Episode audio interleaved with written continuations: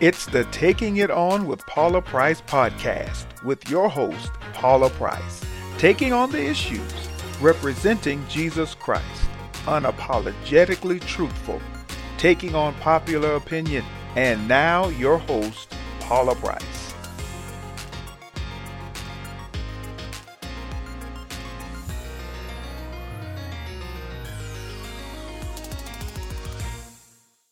For sh- staying with me and us getting through.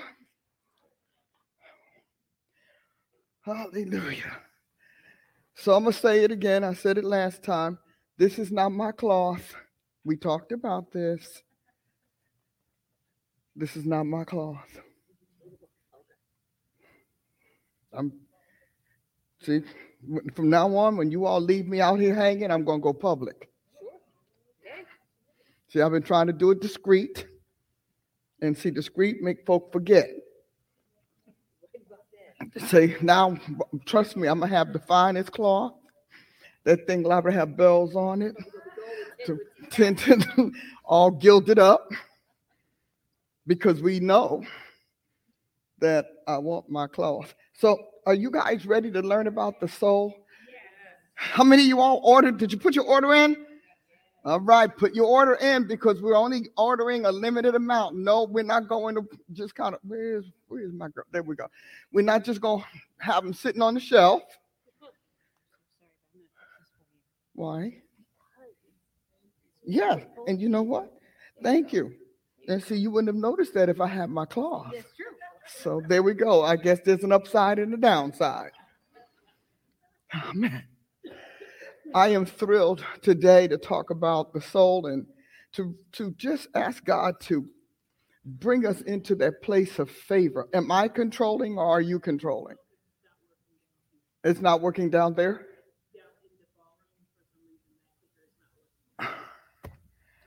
I'm going to hit something.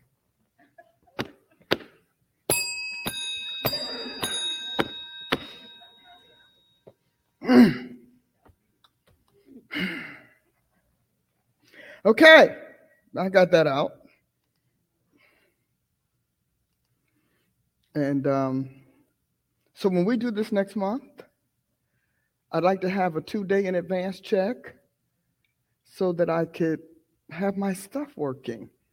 I am stuff dependent and I like my stuff to work, okay? And I don't like to sit down and be publicly told something that I need doesn't work. And if you think I'm cranky, you're probably right. Because it's the Soul Sunday. that brings out the crank in everybody. Amen. so. Actually, I think he's going to have it wired um, next couple weeks, so you'll be able to run it from. Don't toy with me. Um, just Don't don't play with my what, feelings. what I was told by the man himself. Okay. Well, what was that?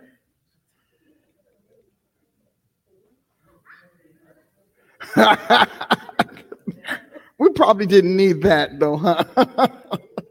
well, in any event, we're going to enjoy Soul Sunday because because God is well able to get us through whatsoever and whatever. Father, we give you all the praise, we give you the glory and the honor for who you are, what you are, and all that you're getting done. I'm lifting up this session to you, Lord, and I'm thanking you for visiting us in this session.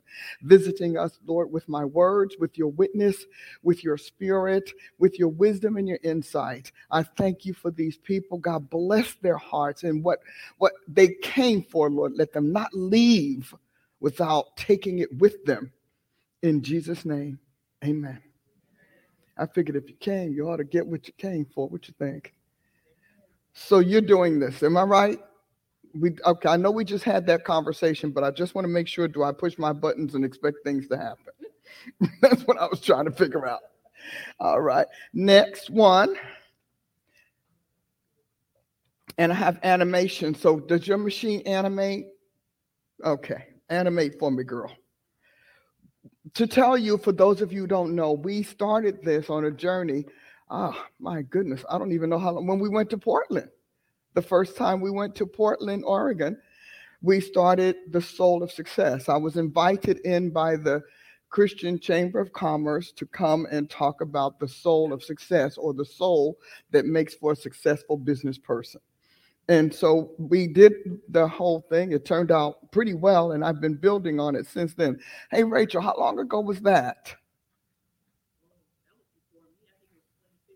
2015. Oof.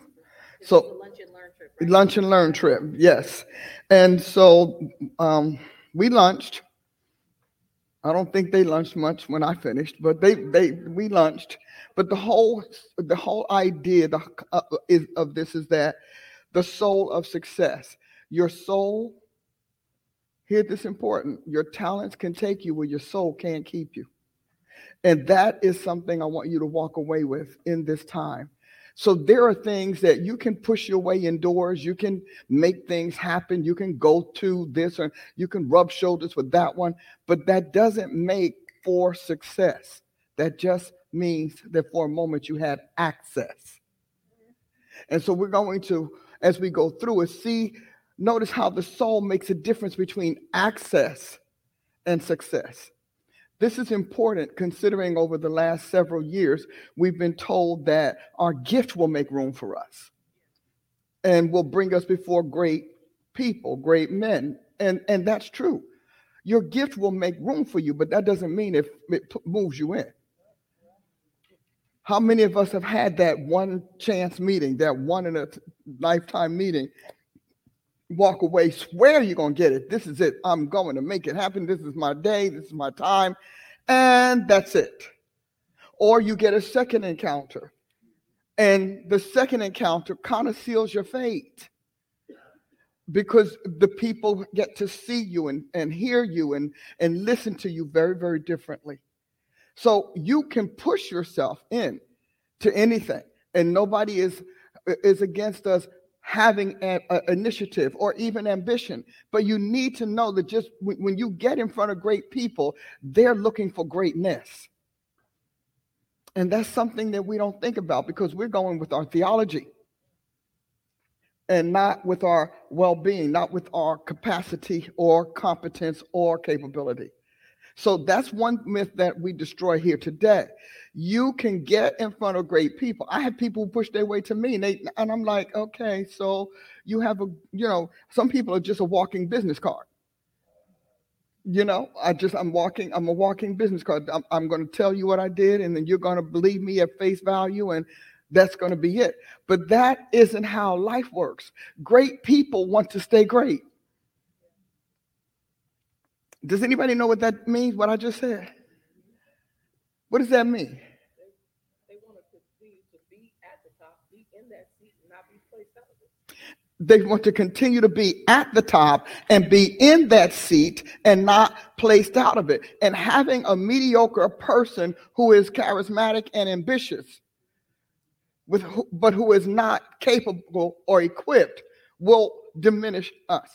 You know, you get very disturbed because your job is like, we don't want to keep you. Because they're like, if we're top 10, I don't want to be 11. And, and, and so we have to understand that your talents can shine like just new money.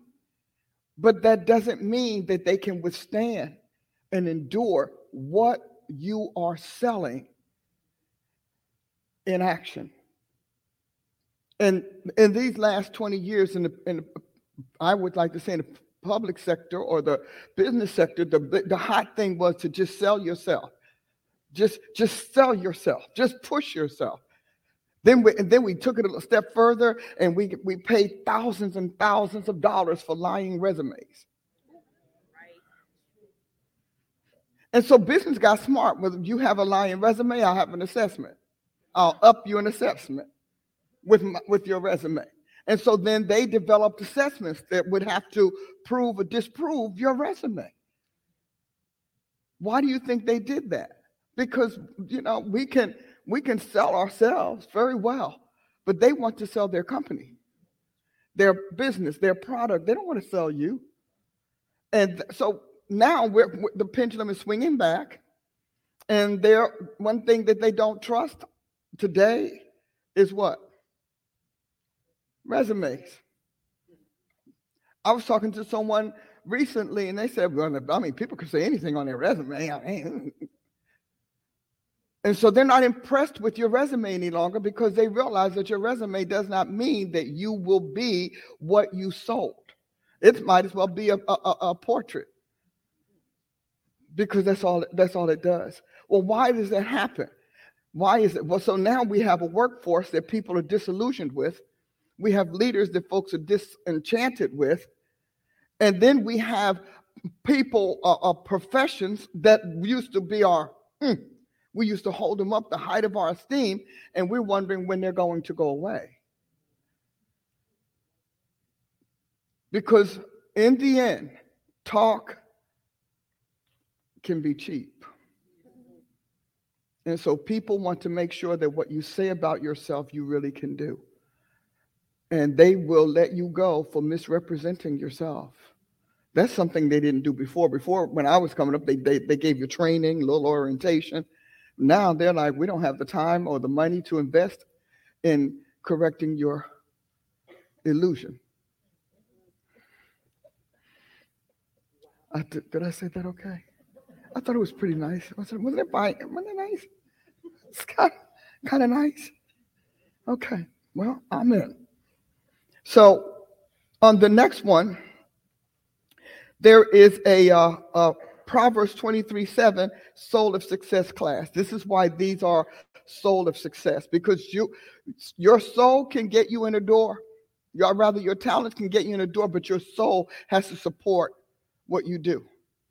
There are people who say, I want to, you know, oh, gee, I would love to be Chief's armor bearer. Would you?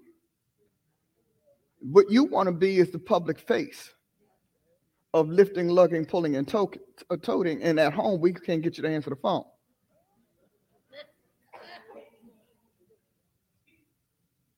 Is that all right to say?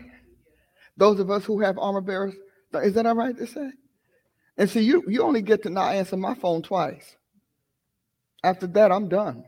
If I have to send somebody to talk to you, then I might as well go ahead and let them do what you're supposed to do. No. Here's why. All of the stuff that we let go at this level, people at upper levels, they don't have that. They don't have the tolerance we have. They don't have the, they don't care about your kids, your car breaking down or anything. They don't care about that. As a matter of fact, if your car breaks down, they're going to ask you questions like when last you had a tune up? How new are your tires? When is the last time you had your car serviced? And you know why they ask you those questions? Because they feel like if your car is essential to you being where they need you to be, it needs to be in good working order. If you plan to be there where you need to be, their attitude is your vehicle should be not be the reason that you don't do what you're supposed to do or you're not there. See, isn't that a new way of thinking? Because see, we in church we think well, it's not my fault my car broke down. Yes, it is. Those tires are like old. You've been slipping and sliding on those tires for, for three seasons. Okay, two winters, she said. Okay, that clunk clunk when you turn the wheel has been there for a while. You know, the clunk clunk in the wheel. You know, you've had that for a while. And I'm saying it again. I don't know why God keeps making me say this, but I'm saying again, if you need to get your plates and your car legitimized, you need to do it. Because God said, He who is often rebuked and hardens his neck or goes stubborn will fall into calamity, and that without remedy. Meaning, I will have no mercy on you. So, you, if you need to get a little payday loan or something, you should pay extra for the money because, in, in reality, you yourself caused your problem. So I'm telling you, this is the word of the Lord. I've been saying it for a month now. But something that's simple so that now the person you're attending to has a great moment and you're causing them to miss that great moment because you are out of compliance. Does that help you understand this thing differently? Likewise, your health. You know, you've been walking around with that same toothache how long?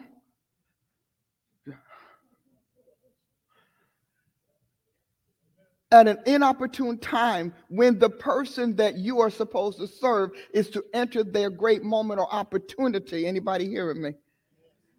You're going to be in the dentist's chair. Because if, if, the op- their opposition is going to knock them out, they're going to use what's available and ready. That is what fitness for duty means. And in your mind, it's my body, it's my tooth. I can do what I want. Yeah. But when you lend yourself to someone else's service, it ceases to be your body. Your job doesn't pay you to defi- decide how healthy or unhealthy you should be once you work for them. You see, they pay to own your body for eight hours a day. Mindset, mentality. We're going to talk about those kinds of things. For as he thinketh in his heart, so is he. I like that last part, but the top part is really talking about a person who is pretending to like you and is serving you, hosting you as a in dinner because they want to get something from you, promising you everything. But the end is still the truth. As you think in your heart, so you are. What you think about you determines how you portray you. And you can't get around it. And that doesn't mean that that doesn't it doesn't matter what you think about yourself is that you're nobody or that you're everybody. It's what you will pro- portray. If you're going to be successful, even if none of this speaks to you, if you're going to be a leader, you still need to know how the human soul and its dynamic works. You still need to be aware. So, this this session actually opens the book on the soul and if you look on your screen, you'll see it says taking control of your soul. We are skipping the whole idea that I have no control over my soul. I can't control my impulses. I can't control my compulsions, obsessions. I can't control my appetites or anything because in the creator's design, it's in your it's in your control. Now, uh, there will be some uncomfortable moments, there will be some frustrations, but ultimately, when you get sick of a thing, you get rid of it. When you get sick of something, you get rid of it. When it begins to cost you more than you could ever recover from, you get rid of it, no matter what it is. It doesn't matter. People will stay addicted to a thing until it costs them more than the pleasure they got. And when something costs you more than your pleasure or all your pleasures, you look you look around to get rid of it. All of a sudden you find you have something very weird called the human will. This little weird, this little weird faculty that nobody really talks about, and that most of most paganism and secularism likes to treat as non-existent. But throughout scripture and in life, your will is what will make or break you. And the degree to which you love and lust after your will, that is how free or enslaved you'll be. So when you think of your soul, your soul's major conductor is the human will. It is your engineer, it's your orchestrator, it's your conductor, it's your uh, your um, task prioritizer, your will's job is to see to it that what you really want happens. That is why you're living the life you will to live. Now, you might say, no, no, no, no, Dr. Price, that, no, because I wouldn't have chosen this. Yeah, you did. You chose it. You chose it when you decided that you wanted to spend this and not pay that. That's a willful decision. What you didn't choose were the consequences. What you didn't expect were the repercussions. Is that does that make sense? You chose to get a car you couldn't afford and not get a job that could afford it.